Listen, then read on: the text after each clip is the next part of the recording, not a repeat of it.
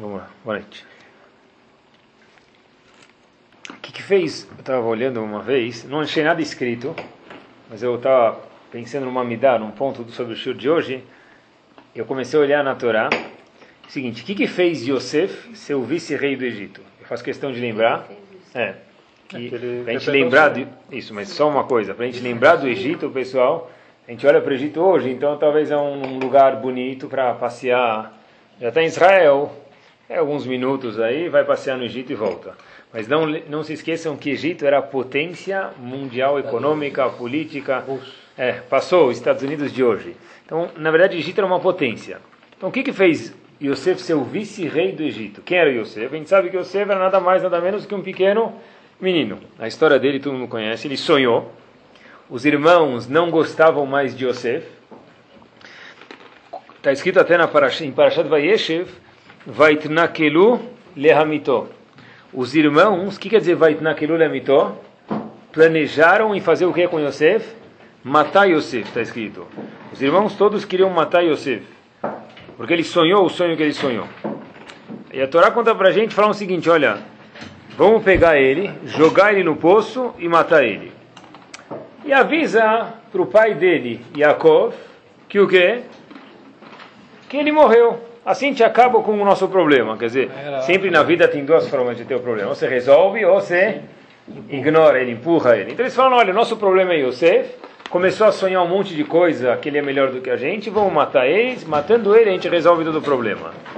Diz a Torá, Venire Mayu Halumutav. Quando a gente matar ele, vamos ver o que, que é esses sonhos que ele teve. Acabou, acabar dar o fim a esses sonhos. Venire Mayu Halumutav. O que, que vão ser esses sonhos dele? Em outras palavras, ele vai morrer. Esses sonhos nunca mais na vida vão ser concretizados e realizados. Tá bom? Era na verdade o seguinte: Yosef contra Rapa, não era? Todos os irmãos contra Yosef. Yosef foi vendido, ficou no poço, queriam matar ele e venderam ele. A Torá conta pra gente, Rashi no Humash, que ele foi vendido algumas vezes. Ninguém queria ele, passava de um para o outro, um para o outro. Ele parecia mercadoria de segunda. E de repente, o mesmo Yosef, que, que ele virou?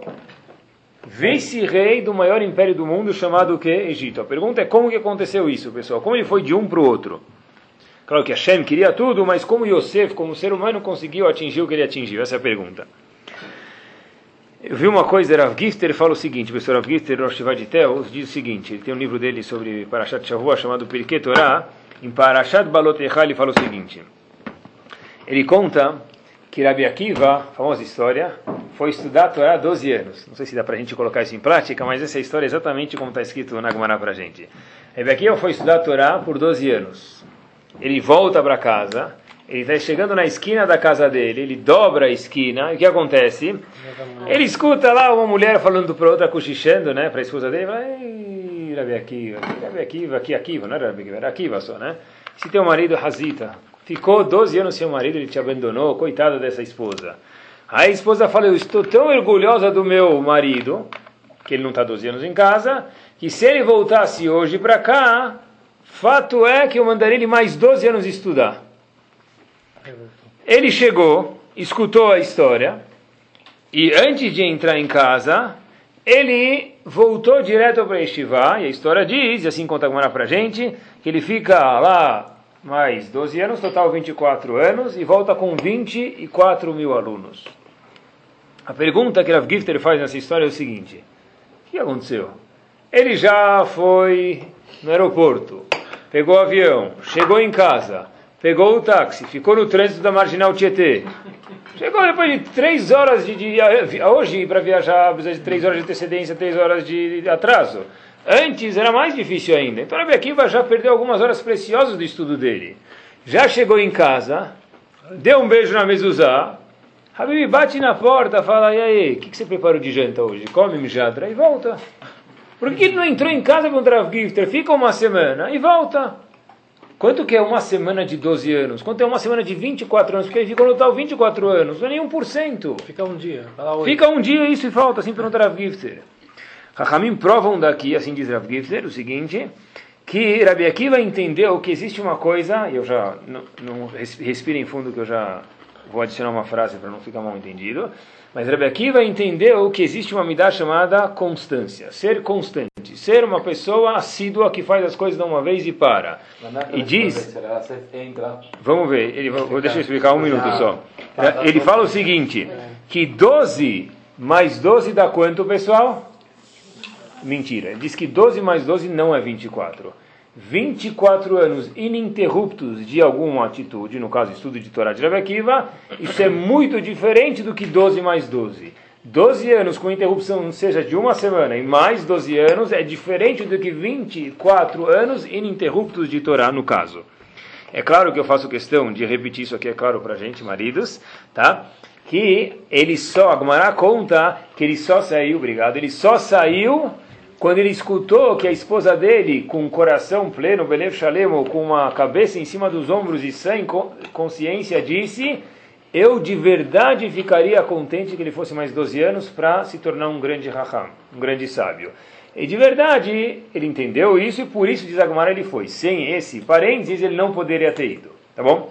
Em todo caso, o que a gente aprende daqui, mais uma vez, que 12 mais 12 não é 24 matematicamente é 24, mas 24 anos ininterruptos, diretos, constantes, é muito mais do que 12 mais 12. Eu quero até ler, pessoal, o que Rav Chaim Shmulevitz fala no livro dele, Sichot Musar, sobre esse episódio, tá? Quero ler as palavras dele, tá? Para que não fique mal entendido mais uma vez. Hayapashut, isso é óbvio, diz ele, Shegam Rachel Yodat Umevinazot. Certeza absoluta, Rabbi Akiva entendeu que a esposa dele, Rachel, ele era Akiva, ainda não era Rabbi Akiva mais uma vez, ela entendeu isso. Sheim Loken, porque se não fosse assim, que ela entendesse essa midá, Bevadai Hayanichnas Leafiz Data. Certeza absoluta, diz Rav Chaim assim aprende da Gemara, que ele iria entrar apaziguar ela. Quer dizer, não é que ele falou, eu vou estudar mais 12 anos, então minha esposa depois eu dou um jeito. Não, muito pelo contrário, ele entendeu e depois foi. Agora, por que, que eu comecei a pensar, tá bom, essa é a história da Gemara, assim Rav Chaim explica, por que justo Rabi aqui, essa mensagem a gente procura em todos os personagens do Tanakh, né, por um pouco que eu conheço, eu vi que não existe outro que demonstra essa mensagem para a gente de, ser constante, assíduo, tanto quanto Rabi Akiva. Por que essa mensagem é vista justo em Rabi Akiva, pessoal?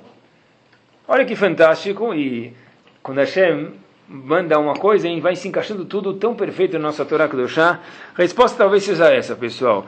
Como Akiva, aquele indivíduo que era o mais rebelde possível, tem Roser Beshelá e Roser Betchuvá. Rebbe Akiva era Roser Beshelá no começo. Ele, era, ele voltou para o lado contra da Torá. Rebbe Akiva era... A Gumara conta, não posso falar isso, mas a Gumara diz para a gente que Rebbe Akiva, quando via um sábio, mordia ele que nem um burro morde, uma mordida dura que morde, detestava uma pessoa que estudava a Torá. Como esse Rebbe Akiva virou Rebbe Akiva? Estudou. Mas qual foi o clique que fez ele? Muito bem, a famosa história que toda criança conhece, não é? Pedra mole, água mole, pedra dura, tanto bate até que fura. Rebbe Akiva viu que se a pedra que bate, trach, trach, trach, pinga, pinga, pinga, e a pedra, com esses pingos de água depois de centenas de anos furam, então eu também, minha cabeça também pode furar e talvez entrar a Torá. E aí que Rebbe Akiva acordou. Então, se é assim, eu comecei a pensar, olha, é verdade, Rabi Akiva demonstra essa midade 12 mais 12, não é 24, por quê? Porque Rabi Akiva acordou, através que ele viu que se a água bate ininterruptamente, uma vez atrás da outra na pedra, isso vai furar pedra. Porque se ela batesse hoje, e uma vez amanhã, outra vez o ano que vem, não ia furar pedra. Rabi Akiva viu que algo que é constante, isso dá frutos. E por isso que ele também ensinou na Torá para gente, olha, eu vou voltar mais 12 anos, para nem entrar em casa são 24 anos completos. Ele avisou a mulher? Ele escutou e Rabbi Chaim Shulevitz falou, né, que ele viu que era assim mesmo. Tá bom, mas é, bom, é, com certeza que ela deu autorização, deve ter mandado. 24 anos ele não Deve ter alguma, você tem razão, deve ter avisado de alguma forma. Agora em Ktuvot, pessoal da Samerhim Elamudal, ele fala para a gente uma coisa muito interessante. Tá? Volta e olha agora, pessoal, que tipo de marido que é esse, né? Por um lado pode falar que, que né? Mas se bem que, mais uma vez, ele teve o consentimento da esposa, mas olha que interessante, pessoal. O Maraco fala pra gente que quando ele voltou, depois de mais 12 anos, qual foi a primeira frase que ele falou? Muito bem, estava todo mundo andando, de repente, estava todo mundo andando, e vem Rabi Akiva e uma moça lá. Com licença, tinha 24 mil shamashim, né? 24 mil ajudantes. Vai daqui. Com licença, o Rabino está passando, sai. Rebbe Akiva fala, quê? Sheli, Shelachem, Shelai, o que é meu e o que é de vocês, o que é meu, que eu sei, e tudo que é meu eu passei para vocês, tudo isso se deve a essa moça, quem é minha esposa. Quer dizer, aqui vai sobre reconhecer o mérito da esposa dele. E o mesmo, de repente, então, tá bom, o pequeno Akiva virou Rebbe Akiva. Agora, quem estava numa fria, numa gelada agora? Nessa história toda? O sogro dele. Porque o sogro, quando a filha Rachel casou com Rebbe Akiva, ele falou, eu vou deserdar você se você casar com esse amar, esse ignorante. Aí ele falou, tá bom, deserda, eu vou casar. Casou. Quando ela casou, o sogro não quis mais saber. De repente, quando voltou, a conta pra gente que o sogro viu que aquele indivíduo virou o Gadol Beisrael, o maior sábio. E ficou com vergonha. Falou, agora eu quero voltar e fazer o quê? Te herdar de novo. Só que tem um problema, diz a Gemara pra gente. O sogro fez um juramento. Que o quê? Eu juro, se você casar com ele, eu não vou fazer o quê? Não dá nada. Te dá nada. E ele voltou atrás e deu. Pergunta um dos grandes comentaristas na Gemara, o Tosfot, como que ele fez uma coisa dessa? Não pode cancelar um, uma das leis de juramento é que eu não posso cancelar um juramento com uma coisa que acontecer no futuro. Como cancelar um juramento? Ramim fala o seguinte, olha, será que você jurou sabendo que esse Akiva ia virar o grande Rabi Akiva? Aí ele falou, não sabia, se eu soubesse não teria jurado. Mutarim lachem, mutarim lachem, mutarim lachem. Liberou o juramento. Pergunta o Tosfot, um dos princípios para eu poder jurar é uma coisa que a pessoa sabia na hora e não levou em conta, mas uma coisa que acontecer no futuro, chamado nolad em hebraico, não posso cancelar um, um, juramento. Como que ele jurou? Como ele falou, olha, já que eu não sabia que no futuro, quando se fala no futuro, isso não é uma abertura para cancelar um juramento. Como que cancelou o juramento? Diz o Tossot uma coisa fantástica que tem tudo a ver com o que a gente está falando, pessoal. Diz o Tossot o seguinte, um hidush. Palavras do Tosot. Kevan shalach leveirav. Isso não é chamado aquele uma coisa anulada, uma coisa do futuro. Uma coisa atual, que na hora que ele fez o juramento já poderia saber, diz o Tosot. Kevan shalach leveirav. No momento que ele foi no lugar estudar. Derehu beolech lilmot nasedam gadol. É pachuto, diz o Tosot, uma pessoa que vai estudar obrigatoriamente vai virar uma pessoa grande. Ou seja, a pergunta que o Tosot fez era o quê? não se pode cancelar um neder, desfazer ele, por uma coisa que vai acontecer no futuro. Então, como que o sogro falou, se eu soubesse que no futuro ele ia virar Akiva, eu, ia, eu não ia nunca ter feito uma promessa dessa, de abandonar eles. E Ramin falando liberou. Mas como que liberou? Isso é uma coisa do futuro. Diz o Tosso, não é futuro, é uma coisa do presente. Porque é uma coisa normal que uma pessoa que vai estudar a Torá, que essa pessoa obrigatoriamente vira uma pessoa grande. Contanto que seja algo que. Então, por que não é todo mundo que fica grande? Contanto que seja algo constante, que nem Rabi Akiva. 12 mais 12 interruptos. Bateu a pedra, bateu a água na pedra, bateu, bateu, bateu. Ah, puxa, eu vi que não tem fim. Que uma coisa que é constante, assíduo, essa coisa tem um efeito grande. Uma coisa, alguém que é persistente, alguém que é ininterrupto, pessoal. Isso Rabi Akiva ensinou para a gente, essa amizade de Rabi Akiva, talvez. Isso é uma coisa que vai longe. É claro que na medida do possível, não é? na medida do possível, quanto a pessoa aguenta. Mas é um exemplo só para a gente entender, bem simples. Olha, o indivíduo vai no médico, o médico fala para ele, o senhor está fazendo, precisando fazer ginástica, né? Colesterol, açúcar, sal, pressão. Tá mal o negócio, né? Mas eu faço ginástica. Olha, eu tenho comprovante aqui, eu paguei a academia. Eu faço uma vez cada três semanas. Quando não é feriado no Brasil, né? Uma vez a cada três semanas eu faço, eu faço ginástica. O que o médico vai falar para ele? Habibi, uma vez cada três semanas ou nada, é quase que igual. Né? Ah, mas eu faço. Uma vez cada. Mas eu, quando eu vou, uma vez cada três semanas, você não sabe. Das oito às oito, operário padrão naquele dia. Mas não é assim que funciona. Das oito às oito, uma semana não adianta. Tem que ser uma coisa assídua, que seja meia hora, três vezes por semana. E assim falam mesmo os médicos, é melhor do que uma vez, 12 horas. Não é? Então a gente vê, na verdade, muitas coisas, né? em Torá, é claro, mas mesmo fisicamente, que uma coisa que é assídua ela é uma coisa que funciona muito mais. Tem um assunto, pessoal, esse, esse é o assunto que existe na Torá, que, vejam só, que é difícil entender o significado dele, pessoal. E vocês talvez já vão lembrar, em Parashat Toledot, o, o assunto principal, talvez, daquela Parashá, são os poços. Torá fala para a gente alguns, dezenas, algumas dezenas de psukim versos sobre alguns poços que Yitzhak cavou. Yitzhak cavou poços, que quem? E a Torá conta para a gente que o poço abriu e o poço fechou. Aí ele cavou um poço, os Plishtim vieram e fecharam. Aí ele cavou outro poço e não achou água. Tá bom, o que, que é? Petrobras agora está procurando petróleo?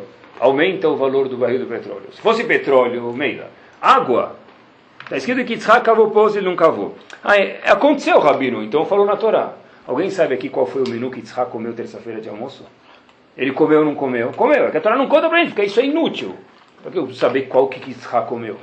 Então sempre tinha uma questão, o que que me significa isso? Qual é o ponto que a Hashem quer falar para a gente em dezenas de psukim? Yitzhak cavou um poço e não deu certo. Depois ele cavou outro e deu certo. Depois cavou outro, os bichinhos brigaram com ele. E não interessa que ele cavou, que ele não cavou, isso não faz diferença para mim, aparentemente. O Havetz Haim fala algo fenomenal, pessoal. Fala o seguinte: Yitzhak cavou o poço, diz Havetz Haim, e não encontrou água. O que, que ele logo fez? Foi procurar outro poço. Nesse outro poço, vieram brigar com ele. O que ele fez? Cavou outro poço. Alguns poços da Torá conta para a gente para ensinar o que? Diz o Havetz Haim.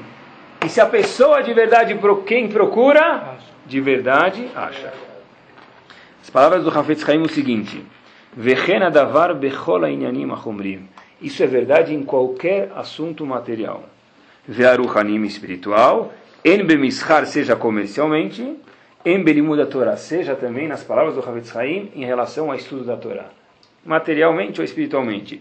A pessoa não dá para falar, eu fui uma vez não consegui, duas vezes não consegui. Torá conta para a gente, isso Hafetz Haim, essa que é a razão que fala sobre os poços para ensinar para a gente o que? Que vai e vai, e vai de novo, vai, aí vai achar, mas tem que ir, tem que ser perseverante, tem que ser constante, tem que ser algo assíduo. Todo mundo, pessoal, tem um momento de fraqueza na vida, um, com S, né? Uns, alguns, claro, todo mundo tem.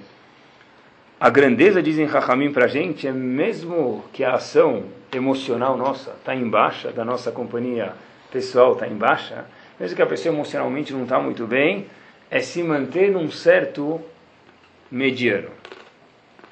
Quando ele está bem, uma vez ou outra, então ele sobe, fica lá no auge, então emocionalmente, espiritualmente, materialmente está tudo bem. E quando desce, como que a pessoa se comporta? A força do ser humano é medida no momento que as coisas não estão tão bem, ele ainda consegue manter aquela média, o boletim dele não ficar completamente vermelho. Ele não vai tirar 10 na prova, mas hoje ele tirou 6, tirou 5, ele não tirou 1.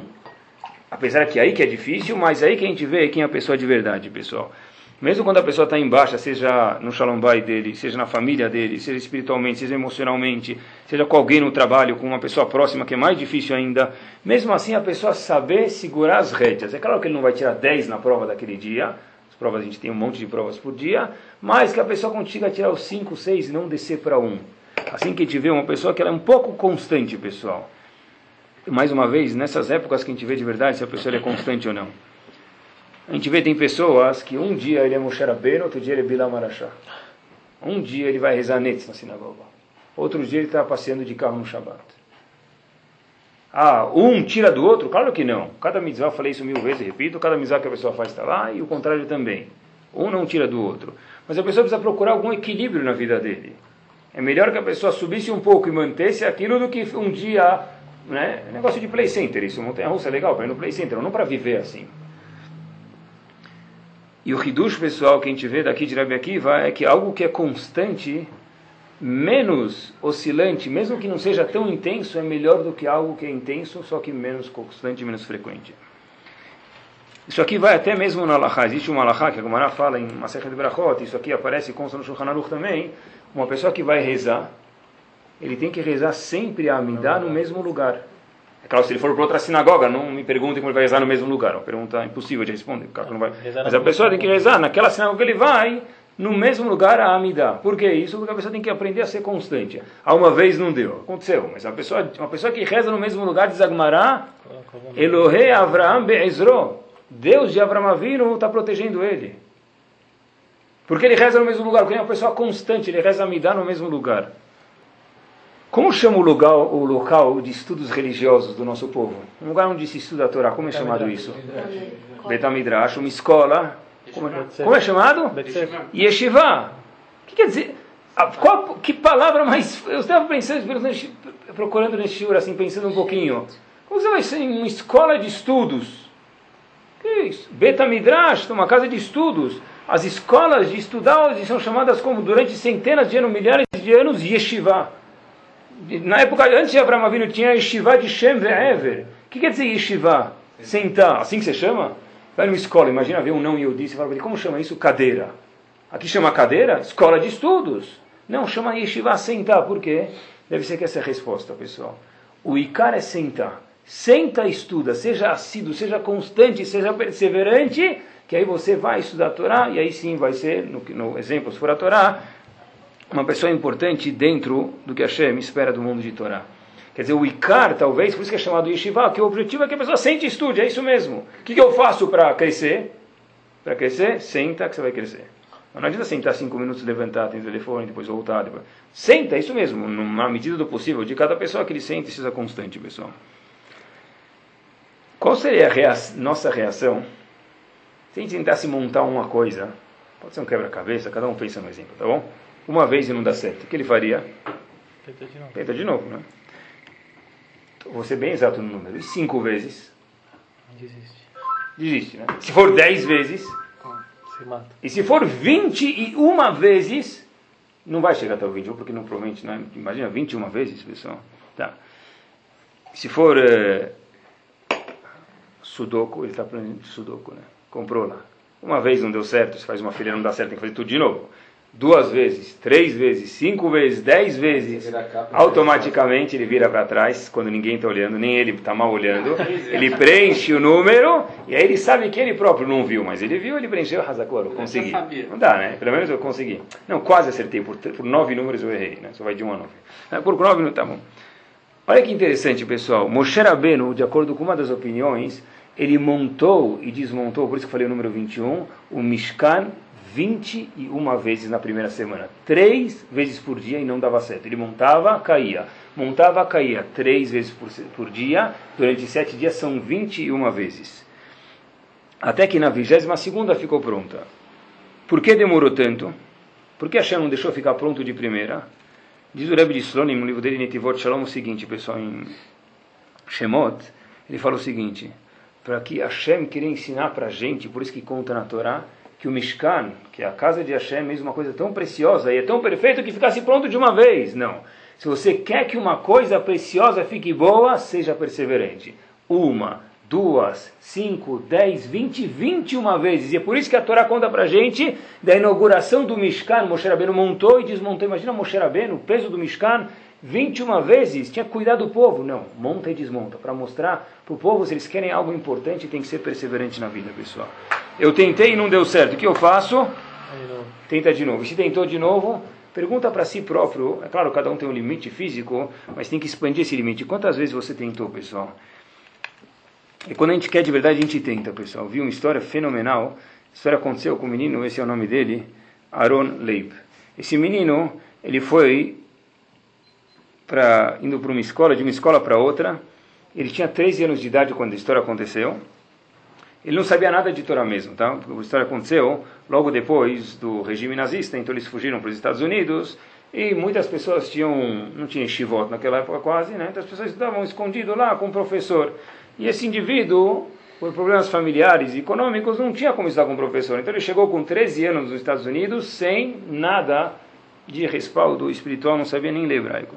Ele foi de uma escola para outra e ele não estava sendo aceito. Então esse menino conta que cada vez falavam alguma desculpa e a desculpa era verdadeira. Olha, uma, um, um diretor falou de uma escola, falou, olha, a gente não pode aceitar aqui um menino de 13 anos que não consegue sentar com um de 5 anos de idade. Sentar estudar com o quê? Com 3 anos de idade? Aleph B, Aleph com Kamatz fica A, não dá.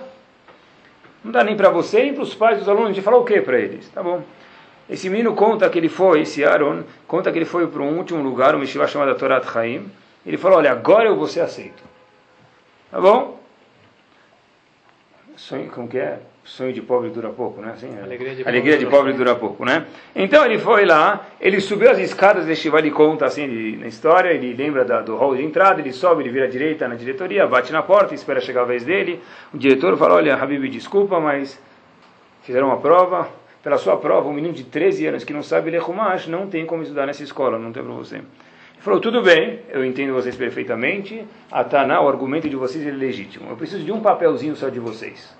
Qual o papel de vocês? Ele falou o seguinte, eu quero que vocês escrevam num papel, você, com carimbo de Yeshiva assinado, que eu procurei em algumas Yeshivot, isso você não sabe, mas pode acreditar em mim, eu fui na sua Yeshiva também e eu não fui aceito em nenhuma escola.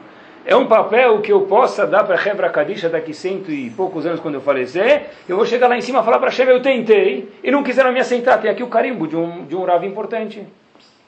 Eu tentei. Tentei de verdade. Inteligente o menino, né? 13 anos de idade. Pessoal, Tá? Não é que esse menino virou gadolador nem nada, né? essa não é a história, tá bom? Não vou mentir para vocês, não vou mentir, não vou mentir, pessoal.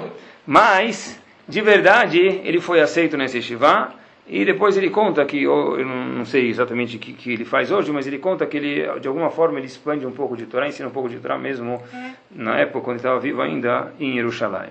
Quer dizer, na verdade, eu tentei, tá bom, eu, ninguém quer me aceitar, eu entendo o argumento de vocês. Me dá uma carta que eu levar para o Hevra Kadisha para guardar para daqui a 120 anos. Procurei um pouquinho quanto tempo demorou para aquela famosa empresa, que a gente não precisa nem falar o nome, não é? Um refrigerante tom assim meio marrom escuro, preto, tá bom? Que faz mal, que faz mal, que faz mal, que desentopia, não é? E que todo mundo bebe. Tá bom? Tá bom? Isso. Tá bom? Não é? seja diet ou não, a Coca-Cola, mas todo mundo bebe. Quanto tempo demorou? Como funcionou? Como começou essa empresa? Olha que interessante, pessoal. Eu pesquisei. 1886, que já faz mais de 100 anos, né? Em Atlanta, hoje ainda, se não me engano, fui uma vez lá, é filial da, da Coca-Cola. Na sede, sede. Na sede da Coca-Cola, isso. Então, tinha uma pessoa lá, um farmacêutico, e ele viu que tinha uns, uns uh, pacientes que vinham sempre vomitando.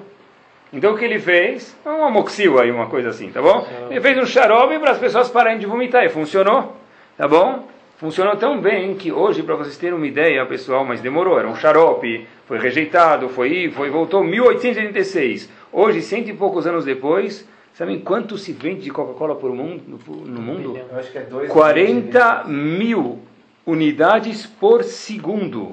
40 mil unidades por segundo. Imagina, esse xarope.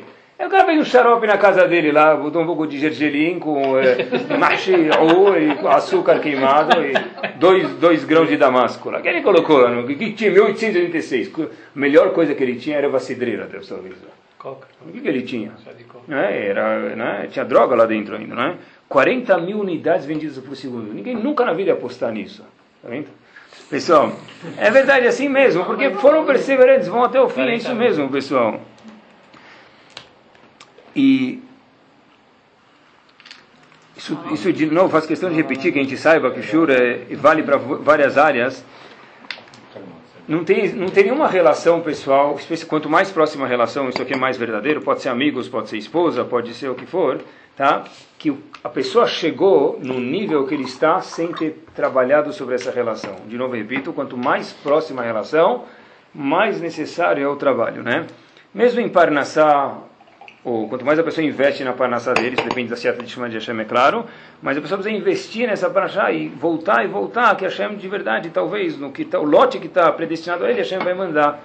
Nos estudos religiosos, mais uma vez, isso aqui é chamado yeshiva, porque isso que depende, a pessoa para crescer precisa sentar e estudar, pessoal. Quantas pessoas já terminaram o chassi inteiro, né, o Talmud inteiro, mas na verdade não fizeram nenhum milésimo deles? Ele estudar um daf de Brahot, ficou difícil. Shabbat, difícil. Vai para Eruvin, ficou difícil, já começa difícil, né? Ktuvot, difícil. Aí muda para Betzah, Tanit. Aí o cara Magmaná só tem histórias. Mas mesmo uma história, história não é história da carrocinha, história para boi dormir, é uma história de Gemara, tem que pensar também. Eu já fiz todas as macertotas, não consegui terminar nem, nenhuma. Por quê? Porque sempre que dificulta um pouco, liberou, melou. É, isso é, na verdade, claro que quando é mais difícil é mais chato, a gente por tendência é um pouco mais preguiçoso, mas a pessoa precisa procurar trabalhar a medida dele de perseverança de ir atrás de ser assíduo, pessoal. Qual o órgão mais importante do corpo? Coração. Coração, né? É o que a gente menos olha, mas é aquele que está sempre fazendo o quê? Batendo, sempre pulsando. Não pode parar um segundo. É, eu nunca pensei no meu coração. Minha mão eu vejo com dor de barriga, né, e daí por diante. Mas o coração eu nunca pensei nisso. O órgão mais importante é o coração. Ele não para, porque é uma coisa assídua, né? Graças a Deus, né? Todos nós. É uma coisa assídua, pessoal. O, sempre, às vezes, as pessoas, tipo, hoje em dia, graças a Deus, é muito bom isso, né? Em todos os lugares do mundo, cada lugar um pouco mais, um pouco menos, mas hoje em dia é muito mais famoso e quando a pessoa vai casar tem cursos de casamento. Mas curso de casamento é muito bom antes. Mas esse curso tem que fazer sempre um check-up, né? McLaren, depois de tantas voltas que acontece, entra no box, tá bom?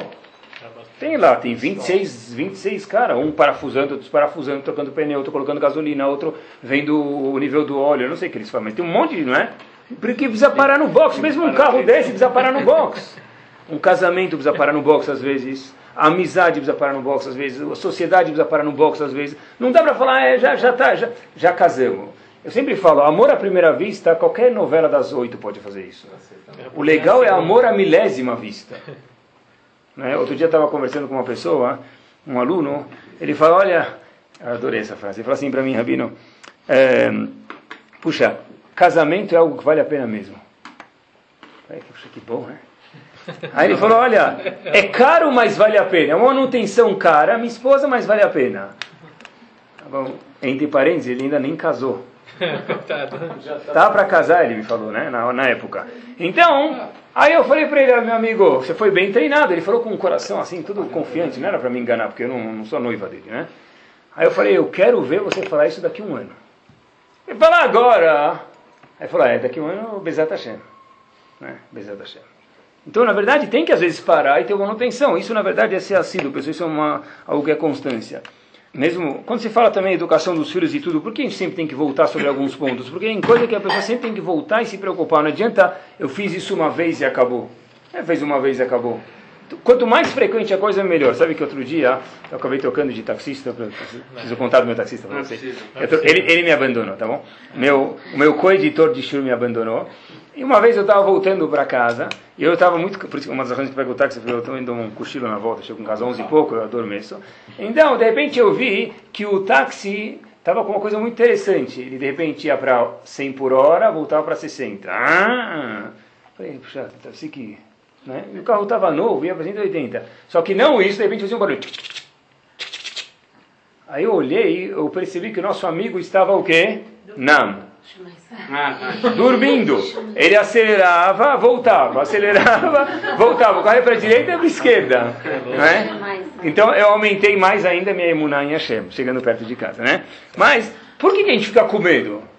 Porque eu preferia que ele fosse a 60 por hora direito do que a 120 e 60. 120, porque tudo que não é constante é assustador. Principalmente se você está sozinho no meio da rodovia Raposo Tavares, 11 da noite, com um cara dormindo, que se você falar com ele, vai saber a reação dele. Né? Eu nunca mais voltei, nunca mais fui com ele. Pessoal, tem uma paraxá na nossa Torá, olha que interessante em para, na, conta pra gente em Parashat Temor uma coisa muito interessante, uma, bem no finzinho, talvez não é tão famoso porque a Parashat é muito extensa, e no fim da Parashat, a Parashat conta pra gente o seguinte, Vayetze ben Isha Israelit, saiu uma, um filho de uma mulher israelita, e a Torá conta, por algumas palavras, vai Kalel. O que, que ele fez? Amaldiçoou lo aleno Hashem. Imagina alguém que amaldiçoou Hashem. É um pecado que a Gumará conta pra gente que ele é Hayav Skillah, o pior castigo que existe. Pergunta o Midrash, o que quer dizer vaietze? Ele saiu. Minuan Jaye. Não é assim que a gente não tem pensa? Da onde ele saiu? Está escrito vaietze ben Isha Israelita. Ele saiu e amaldiçoou Hashem. Saiu da onde? Diz para a gente, Ramim, diz a Midrash, diz Rashi, ele saiu da paraxá anterior. Quer dizer, ele estava ligado com a paraxá anterior. O que, que tem a ver? Explicam para a gente, Rashi, o seguinte.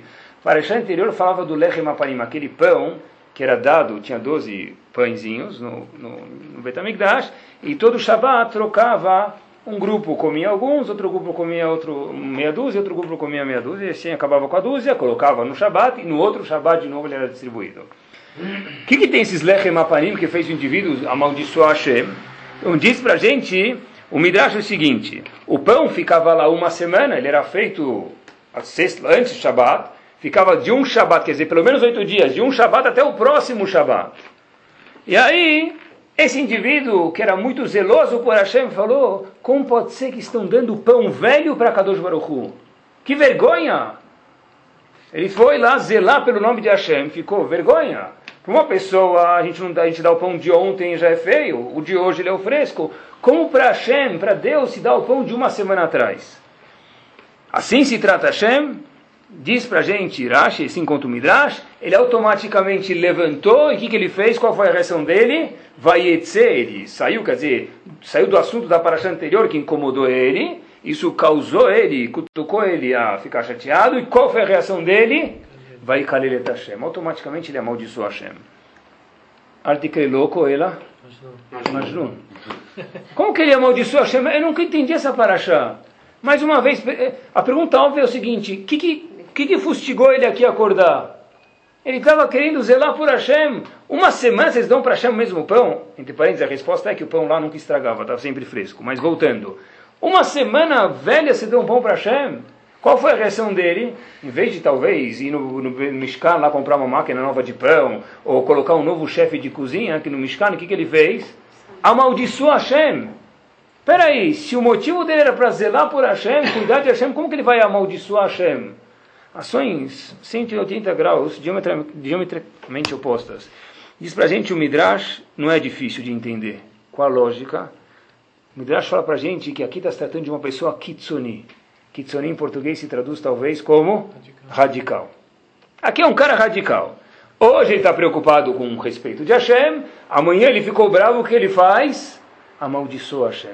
A mesma pessoa que estava preocupada com o cavô de Hashem, minutos depois, dias depois, o que, que faz? Amaldiçoa Hashem, pessoal. Isso em, na psicologia, né? Eu não sei tanto, mas procurei um pouquinho para aprender. Tem um nome. Como chama isso? Beleza.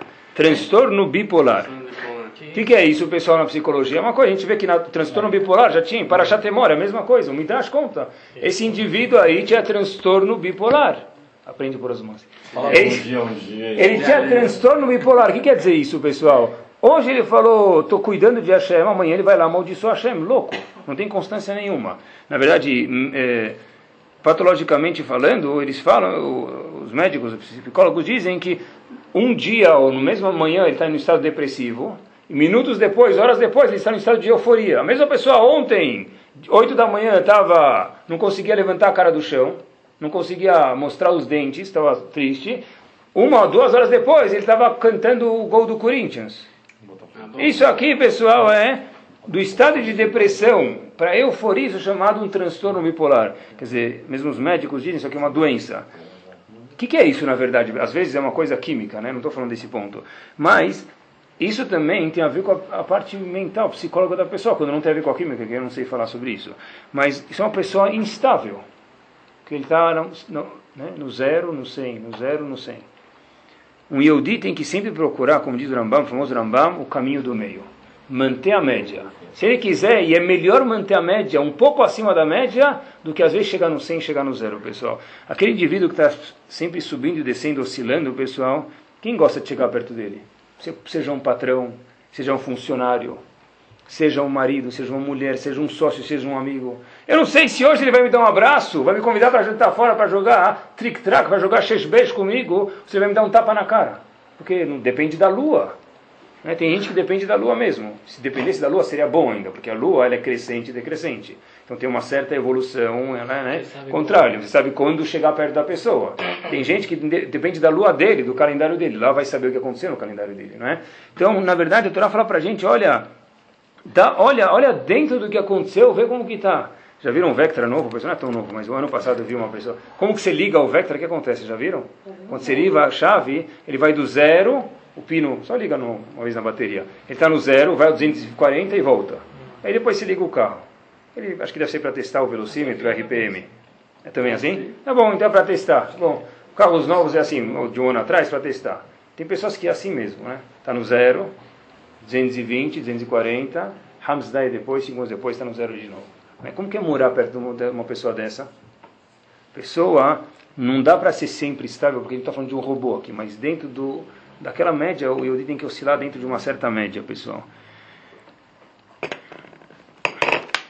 Interessante notar a história daquele americano que abriu, não estou mentindo nenhuma data nem evidência que eu vou falar, tem alguns fatos, eu pulei alguns para não ficar muito grande, mas essa é a história. Aquele americano que abriu um negócio em 1831, ele faliu. Tá bom, acontece. 1833, dois anos depois, ele abre de novo e faliu. Acontece. Só que de 1832 e em 1836, ele vai lá se candidatar para eleição no estado de Illinois e ele perde. Tá bom? Mais duas eleições, 1843 1848. Ele tenta de novo se candidatar para o Congresso americano e mais uma vez ele perdeu. 1854, 1858, pessoal, ele perde mais uma vez, pior, pior, ele perde mais uma vez a eleição no Senado americano, mais duas vezes. Em 1860 ele é eleito presidente Abraham Lincoln, né? E eu, se, se qualquer aula de oratória sempre falam dele, e o discurso mais famoso dele é que uma vez ele chegou em um, não sei aonde que ele chegou, e ele ficou dois, três minutos olhando para a plateia, e todo num silêncio total, e de repente ele diz, never, never give up. Nunca desista. Essa é a história dele, never, never give up. Nunca desista. Seja perseverante. Lembra da, das gotinhas de Rebbe Akiva? Lembra que 12 mais 12 não é 24. 24 interruptos são 24 anos e 12 mais 12 não é 24. Apesar que essa história não é macê para gente, mas a ideia que sai é assim, pessoal, tá? Leavdil sei se você conhece essa história, mas a história é verídica, mil por cento. Rabovad Yosef, ele usa óculos escuros. Alguém sabe por quê? Não é porque é muito sol, é Hamishim lá em Israel, né? porque no inverno também ele usa óculos escuros. Alguém sabe por quê? Eu descobri por quê, por causa dessa história. Uma vez viram ele, que ele foi no kever do Beit Yosef, Rav Yosef Karo, ele estava rezando e ele falou para Rav Yosef Karo, que foi o autor do Shulchan Aruch, do Código de Leis, Hoje eu estou com problemas de enxergar no meu olho, por isso que ele usa óculos escuros por tua culpa. Quer dizer, com todo respeito, é claro. Ele foi rezar para ele curar ele. Não para ele, Deus me livre, se eu vou dar zará. Mas ele foi rezar que no mérito de você ficar, eu repito, se não eu vou dar zará. Reitero, no mérito de você ficar, eu quero que Hashem me responda. O que aconteceu? Avad Yosef, ele tinha, não tinha luz na casa dele, ele não conseguia pagar a conta de luz. O que, que ele tinha? Uma vela para estudar. E essa velha ficando pequena, e às vezes a luz era ruim, isso aqui prejudicou a visão dele. Então disse ele para Rabi Yosef Karo, depois de falecido, foi no túmulo rezar, falou, olha, por tua culpa, por causa da tua obra, que eu fiquei lendo sem luz, que eu fiquei o quê? Quase que cego. Melhora a minha visão. Por isso que melhorou, mas até hoje ele usa óculos escuro. Se mesmo Rabi Yosef, só para vocês saibam, curiosidade geral, cultura geral. Ele tinha um set de talheres e prato na casa dele. O que quer dizer isso? Ele comia lavava o prato, a esposa dele comia. Esposa dele comia, lavava o prato e a faca e o garfo, e aí depois quem? O filho comia e assim por diante. Era o Vad Yosef. Tá? Ah, hoje não é assim. É claro, ele era o Vad, hoje virou Rav o Vad Yosef, mas ele, foi uma certa persistência gigante, por isso que ele chegou a ser o gigante que ele é, que não tem um livro de Alahá no mundo que ele não conhece literalmente, tá? não só de Alahá, de Gumará e de o que for, porque é uma pessoa que foi atrás, que correu, que correu, que foi atrás, que soube que é mais uma vez e mais uma vez essa midá que o tem que ter, pessoal. E, quem vai no Betamidrash vê sobre os livros dele embaixo, as erotas, as anotações que ele escreve, a, a vasta quantidade que tem na, na, na, cabeça dele e tudo que ele sabe. Uma vez eu fui em Shivá, eu comecei a ler na biblioteca de Shivá, se, se, eu tivesse tempo na minha vida, se eu comecei a pensar comigo você teria tempo de ler tudo que Ravod escreveu. Eu acho que não teria. Sem entender. Quanto, alguém tem ideia de quantos mil folhas ele já escreveu? De livros de Gmará, de Pirkei Avot, de Alahá? Se a pessoa sentasse para ler, eu acho que ele não teria tempo a vida inteira dele. Tem um outro Rav chamado Rav Menashe Klein, tem um livro, um Rav está falando, livro vivo, Mishneh Alachot. Cada livro tem mais ou menos, tem Nishivá, são 11 tomos, em cada tomo, eu não estou exagerando, talvez tem 900 folhas. E é duas colunas cada, cada folha. Estamos falando do quê? De 10 mil folhas. Quanto tempo demora para ler 10 mil folhas? Como que eu sempre imaginei, para ler 10 mil folhas, não sei se uma vida aguenta 120 anos. Como uma pessoa dessa foi escrever um livro desse? Como que ele conseguiu? A resposta é que acho que eles vão responder, eles não sabem também responder. É possível, naturalmente não dá. Mas quando a pessoa tenta de verdade, por isso que eles conseguiram, a pessoa tenta de verdade, as coisas acontecem sem a pessoa perceber. Mas o Yodi tem que tentar de verdade, como disse Lincoln antes, never, never, never give up. Isso é a resposta porque a gente perguntou no começo, talvez, eu acho mesmo, que não está escrito, mas acho que é óbvio. Como que Yosef chegou a ser o Yosef que ele era? Yosef era uma criança, os irmãos dele falaram nar. O que quer dizer nar? Jovem. Mas jovem, me permitam, tampinha. Falam jovem, jovem assim no sentido de Zagmará, pejorativo da palavra. Esse é um jovem, um razito. Vamos acabar com ele. Nire mayu halomotá. Vamos matar ele. Vamos jogar ele no poço. E vamos ver o que vai acontecer com os sonhos dele. Yosef provou para todo mundo. Vamos ver o que vai acontecer com meus sonhos. Os sonhos de Yosef viraram sonhos verdadeiros, onde ele virou vice-rei do Egito, pessoal. Isso não é história de fada, porque senão a Torá não contaria para a gente, tem que ensinar alguma coisa para a gente, tem que ser que cada um tem um Yosef dentro dele que possa realizar algumas coisas. E não só isso, Yosef fez com que o pai dele, Yaakov, e todos os irmãos se ajoelhassem para ele. Essa é a parte da profecia. Imagina o menor dos irmãos fazer Yaakov, um dos três avós, se ajoelhar para ele. O menor dos irmãos virar um vice-rei, um irmão que era zombado por todo mundo. Porque Yosef falou, eu sonhei, e só quando a gente sonha perseverante, os sonhos se concretizam. Só para terminar, tem uma coisa que a gente faz toda semana, e aí a gente talvez lembre desse shiur, a gente lê no Sefer Torah, qualquer lugar do mundo, três vezes por semana, né? três dias, vamos dizer, por semana. Segunda, quinta e sábado, Shabbat. Por que a gente lê segunda, quinta e sábado? De onde vem esse costume? Não pode fazer três, não acostuma. Beleza, vem, a Gemara conta pra gente uma serra de Babakama, da Peibet Amudalef o seguinte. O costume vem de um ponto antes do que vocês mencionaram. É o seguinte, pessoal. Os Yehudim saíram do Egito, nasceram do Egito, e aí após cruzar o Yam Suf, eles viram milhares de, milhares não sei, mas centenas de milagres no mar Yam Suf. Está escrito que eles viram mais milagres, a gente fala na Gada de Pesach no Yam Suf, do que eles viram o quê? No Egito. No Egito. Então viram milhares, milhares de milagres. E aí está escrito que depois de três dias eles esqueceram de Hashem. Chegaram a um lugar chamado Mará. Porque a água ficou amarga. Por que ficou amarga? Diz Ramim para a gente. Eles esqueceram de Hashem. Começaram a reclamar que a água está amarga, está ruim, está quente demais, está doce demais, está gelada demais, está com gás, está sem gás, não é essa marca. Então, reclamaram. E aí daqui se aprende o quê? Que tem que se ler a Torá pelo menos segunda, quinta e sábado. Por quê? Porque se eles viram lá os milagres e ficaram três dias sem ver Hashem, aconteceu o que aconteceu, então se lê a Torá segunda, quinta e sábado, para que não haja entre um dia e outro um intervalo maior do que três dias. Diz aqui para a gente, pessoal, Rav Shimon Schwab, o seguinte, olha que interessante, aqui a gente vê que o maior dos episódios do mundo, porque eles viram Hashem, eles viram Hashem, está escrito que a moça menos capaz que tinha lá, que nunca sabia nem que era Yehudiá, direito, ela viu o que? A mão de Hashem. Quer dizer, um episódio que nunca aconteceu uma vez, não vai acontecer de novo. Isso, depois de três dias, o que, sobrou disso? Nada. Fato é que Hashem falou, olha, por causa desse episódio, a cada três dias tem que ler a Torá, para eu pelo menos estar algum contato três dias, porque mais do que três dias não, não funciona. Então a gente vê, pessoal, uma coisa muito interessante. O maior dos atos, depois de três dias, ele perde o brilho dele. O maior do ato do mundo, que era ver Yamsuf, ver Hashem no Yamsuf, perde o brilho dele depois de três dias. Ou seja, o que acontece é que não adianta a pessoa falar de novo com os filhos dele. Eu já conversei com meu filho semana passada, o, ano passado, dois anos, então agora deixa acontecer. Não, eu já, eu já estudei Shalom Bait com minha esposa antes de casar, agora já não precisa mais. Eu já, com meu sócio, eu tenho umas, tenho umas 30 brigas no último ano, mas não faz mal, a gente já, faz tempo a gente já conversou. Tudo precisa de um pit stop, tudo precisa de uma parada, porque todas as relações, e de novo, quanto mais próxima a relação que ela é a mais necessária, mais importante é que haja uma acompanhamento nosso, cada um com a cabeça dele, como que está acontecendo, que seja algo assíduo. Tem uma, tem uma história famosa, não claro que nunca aconteceu, mas a Mussarda era muito verdadeiro. Tem aquela famosa corrida dos sapos, dizem.